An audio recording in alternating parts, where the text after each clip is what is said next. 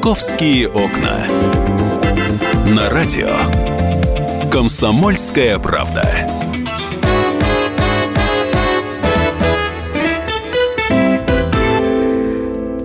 Здравствуйте, это программа «Московские окна». Я всех приветствую. Сегодня пятница, сегодня 20 января, и э, меня зовут Екатерина Шевцова. Эти два часа мы с вами проведем вместе. Давайте я все-таки начну с оперативных новостей, потому что сегодня вот э, буквально несколько минут назад пришло сообщение о взрыве в сауне в подмосковных Люберцах. Около 40 человек и 10 единиц техники работают на месте взрыва газового баллона в здании подмосковных э, Люберец. Э, утром сегодня в административном здании на улице Красной в Люберцах произошел взрыв газ баллона. Там э, была сауна на первом этаже, э, взрыв произошел именно там. А, в результате выбило 4 бетонные плиты, э, частичное обрушение строения произошло.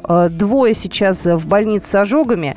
Оперативный штаб создан, в который вошли сотрудники МЧС и представители правоохранительных органов. В ближайшее время мы получим комментарий от главы Люберецкого района Владимира Ружицкого, вот, который на данный момент подтверждает эту информацию. Ну, пока все Э, вот эти вот э, работы спасательные идут, мы, в общем-то, за этим всем будем, естественно, следить.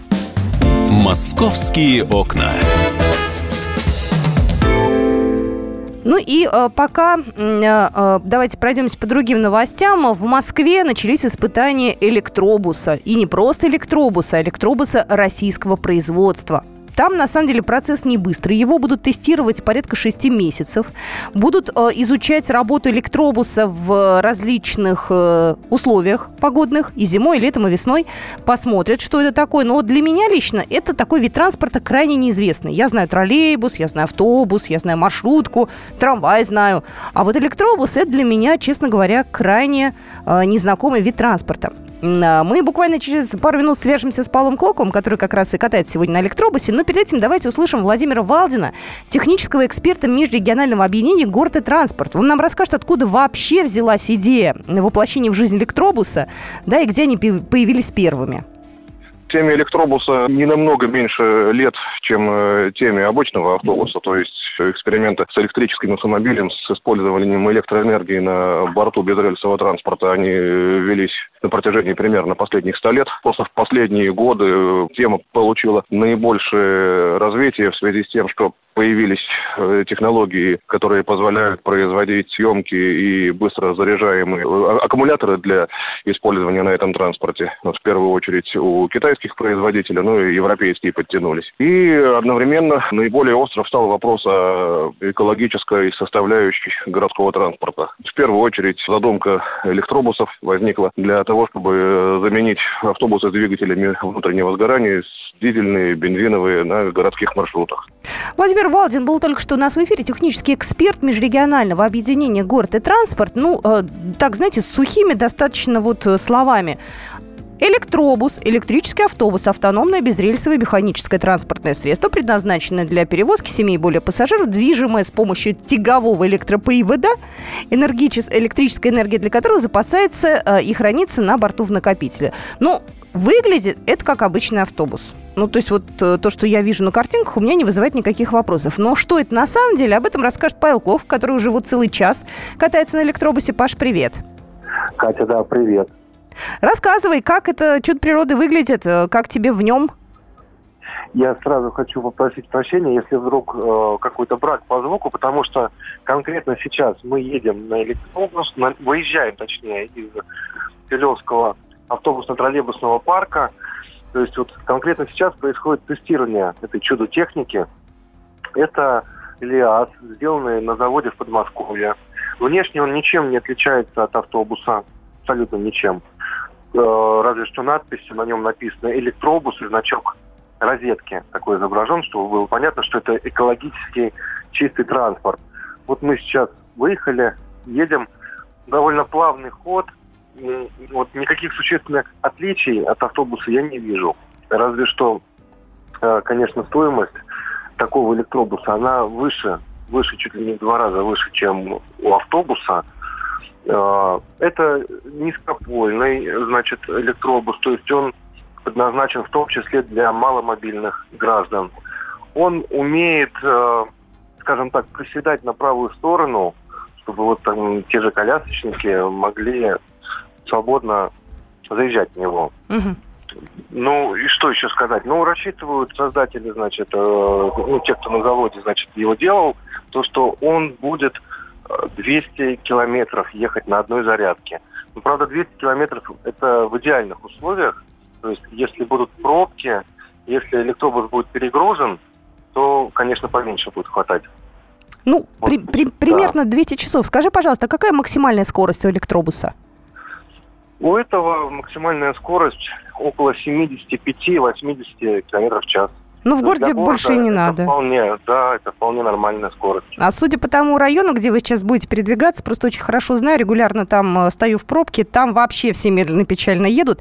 Но ты знаешь, вот я к нему отношусь, э, в принципе, с большим интересом. Я тебе объясню, не всегда мне нравится использование троллейбусов, потому что если троллейбус сломался, и это узкая улица, то его никак не обидишь. В этом плане электробус более мобилен в случае каких-то, не знаю, аварий, там еще чего-то. И как с ним быть, если у него вдруг где-то закончилась электроэнергия неожиданно? Да, ты абсолютно правильно говоришь, он, ну, он более мобилен, то есть если что-то что не так, он просто съедет в сторону, в отличие от троллейбуса, или там на соседнюю улицу, например. А по поводу заряда батареи, ну, это уже дело водителя, строго следить за тем, чтобы ему хватало зарядки. То есть у него на, значит, на экранчике э, показывает процент зарядки, как в телефоне. Я сегодня смотрел, там такие палочки, и цифрами написано э, количество процентов. Вот мы сейчас едем, у нас процент зарядки 60, поэтому я надеюсь, мы нигде не застрянем, а автобусный парк благополучно. Слушай, я, знаешь, провожу некие аналогии с телефоном. На морозе телефон разряжается быстрее, нежели в жаркую погоду. Вот, если Не, минус ну, 30. Нет, здесь батареи такие особенные, конечно, не как в телефоне. В телефоне все-таки слабые батареи. И плюс он отапливается, он теплый. Кстати, отапливается он на солярке. То есть у него есть небольшой бак, э, в котором находится солярка, потому что э, отапливаться за счет электроэнергии это очень не то что дорого, а затратно. Очень много съедать будет энергии. Интересуется звукорежиссер, тепло ли там внутри? Да, да, да. Вот я говорю, вот мы сейчас натопили, здесь тепло, тепло. Опять же, за счет солярки, а не за счет, э, значит, энергии. Ну, хорошо. Так, э, ну, следующий вопрос. Э, вы вот сейчас его протестируете. Когда он появится уже на московских улицах? То есть там, я так понимаю, в разных погодных условиях его хотят проверить? Да, да. Вот э, его будут тестировать полгода именно потому, чтобы попробовать его в разную погоду. Сейчас зима, потом будет, значит, половодье, весна, да, другую сырость. А, ну, и, ну и летом, собственно.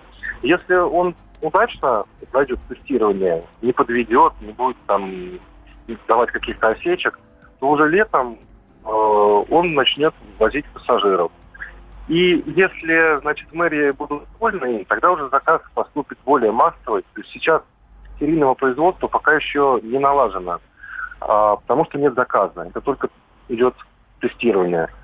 Если все будет нормально, тогда уже будет проведен аукцион, тендер разыграются, и все будут делать Знаешь, хотелось бы еще узнать, э, э, тут народ спрашивает, у нас просто буквально полминутки осталось, э, про кондиционер спрашиваю, что он тоже на солярке. И у меня вопрос только, сколько он стоит, насколько он, может, он астрономически дорог, понимаешь, может, там, не знаю, в 15 раз больше, чем троллейбус. Вот буквально 30 секунд. Уложишься?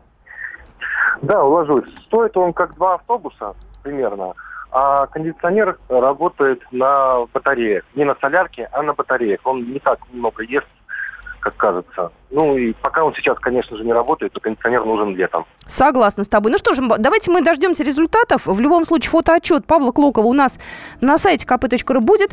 А, Будет на странице «Комсомольской правды». Э, Я желаю Паше хорошего пути, вот, беспробочного. Ну, вообще, знаете, там свободно, там же только журналисты. «Московские окна».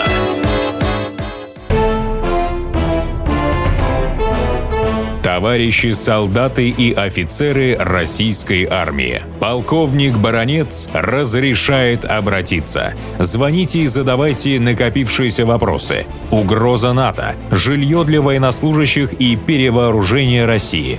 Обо всем этом Виктор Баронец знает лучше других. Программу «Военный ревю» слушайте по будням с 5 вечера по московскому времени. «Московские окна». На радио «Комсомольская правда». Продолжается программа «Московские окна». Я всех приветствую. Меня зовут Екатерина Шевцова. Давайте пройдемся по московским новостям. А, буквально чуточку криминала. Сегодня полицейские обнаружили происшествие. Неизвестный взломал сигнализацию, припаркованной на севере а, города Иномарки, и украл 22 коробки с яблочной техникой на миллион триста тысяч. Вот заявлением о краже обратился начальник безопасности фирмы. Он сказал, что вот, значит, достаточно быстро Э, мошенник, э, преступник проник в автомобиль, э, естественно, путем сканирования сигнализации. Мы вчера, кстати, говорили о том, как это легко и быстро. И украл оттуда 22 коробки с товаром. Вот. На данный момент уголовное дело по статье кражи возбуждено, ищут подозреваемого.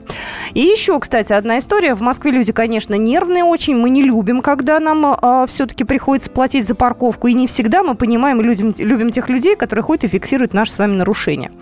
Суд в Москве приговорил году лишения свободы свободы условно мужчину 49 лет за, сотру... за конфликт с сотрудником Московской административно-дорожной инспекции. Конфликт возник из-за неправильно припаркованного автомобиля. Это было э, в январе прошлого года.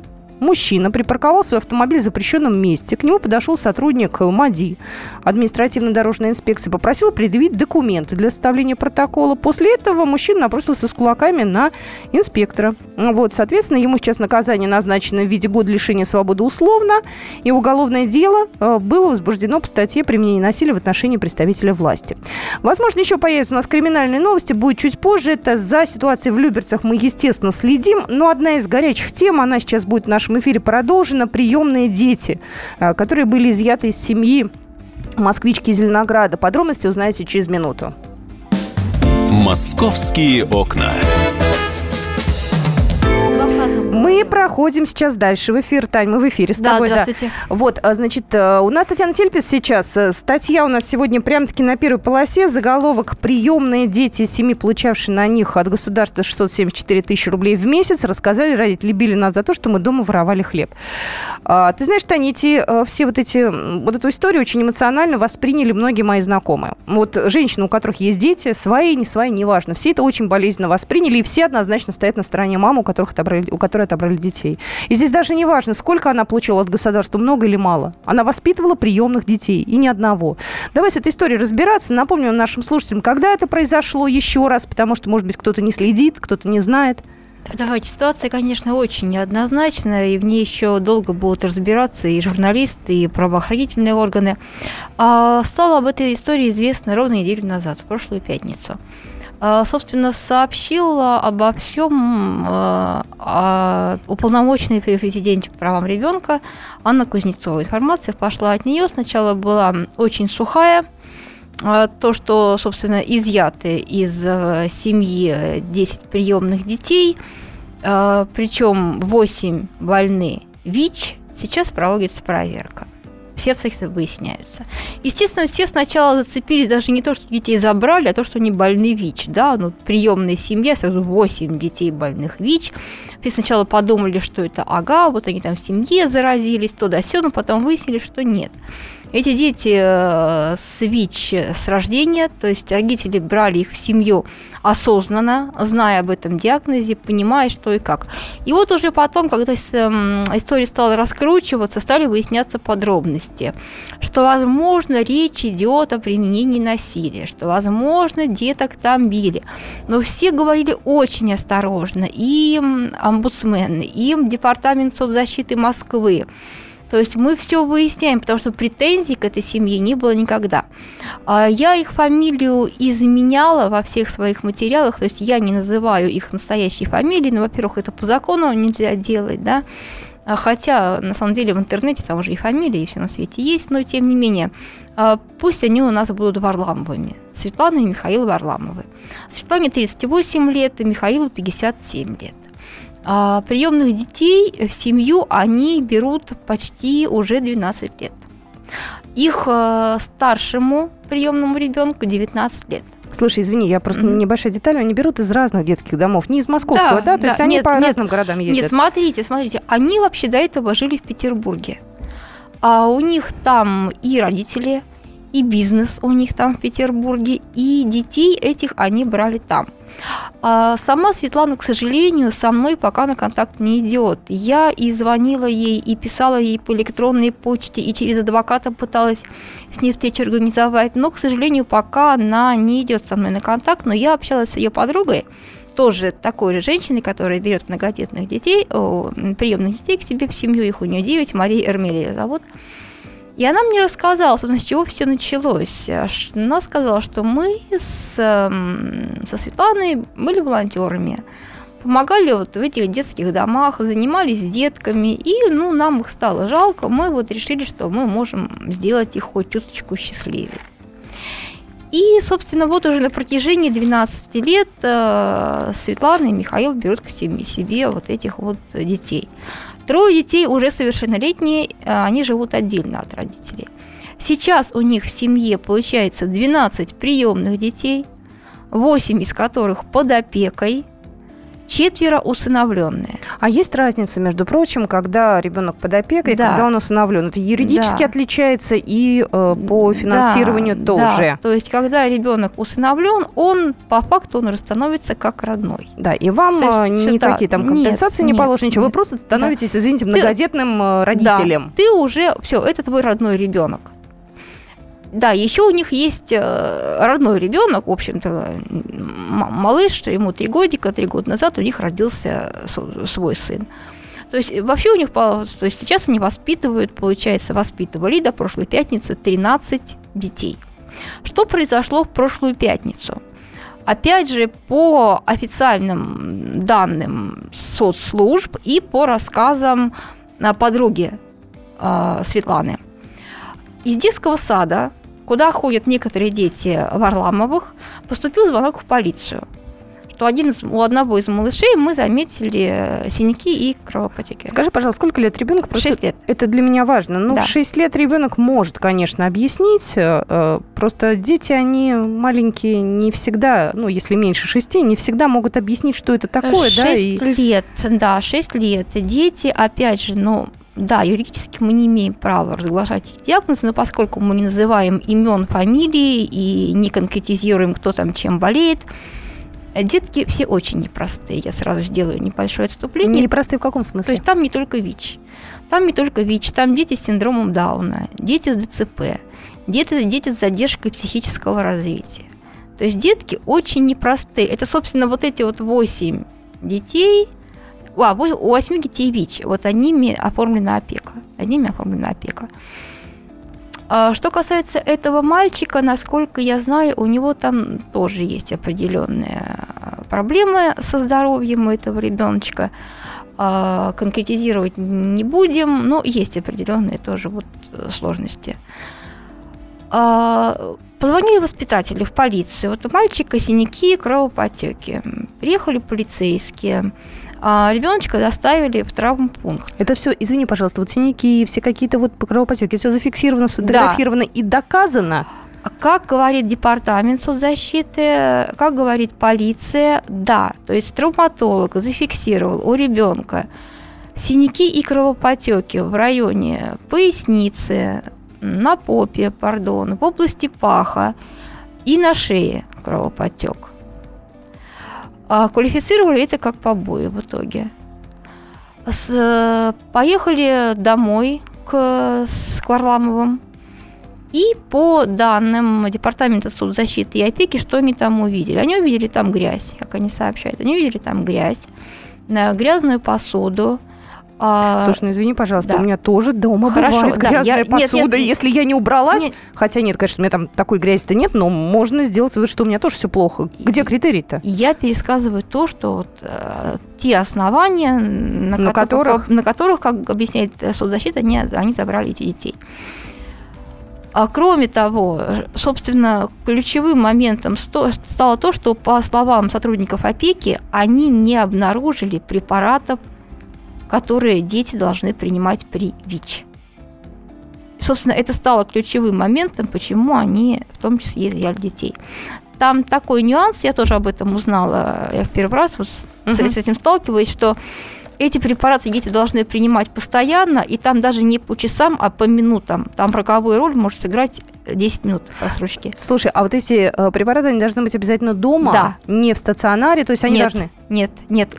Как мне рассказала подруга Светланы, она каждое утро ставила будильник на 8 часов утра, чтобы не проспать и не опоздать с приемом этих препаратов. То есть здесь очень важно, счет идет на минуты, даже не на часы. А, Есть у нас еще время или уже У нас с тобой перерыва? есть 30 секунд ровно. 30 секунд. Мы Да. потом продолжим после Да. новостей, да. И по словам подруги, значит, детей упаковали за полчаса буквально. их- Упаковали это что ну, значит? значит, забрали. А, ну да, тут да. прям... Да, сказала. сказала. да, забрали, причем выдергивали их там с новогодних каких-то мероприятий. Причем всех, э, даже тех, кого не э, наказывали, которые были себе вполне Не, не, сна- сначала, сначала забрали всех. Сначала забрали всех, потом уже ста- стали э, да- да- дальше разбираться.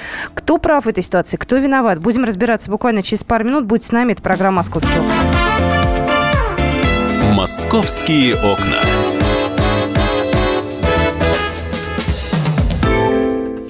Каждую субботу с 16 до 17 часов на радиостанции «Комсомольская правда» я, Леонид Альшанский, почетный адвокат России, веду передачу «Народный адвокат» и отвечаю на ваши вопросы по проблемам административного права, ГАИ, таможенник, пограничник, гражданского права, дачной амнистии, земельных отношений, обманы страховых компаний. Обо всем этом вы услышите в наших передачах каждую субботу с 16 до 17 часов.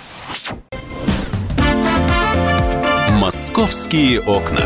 На радио «Комсомольская правда».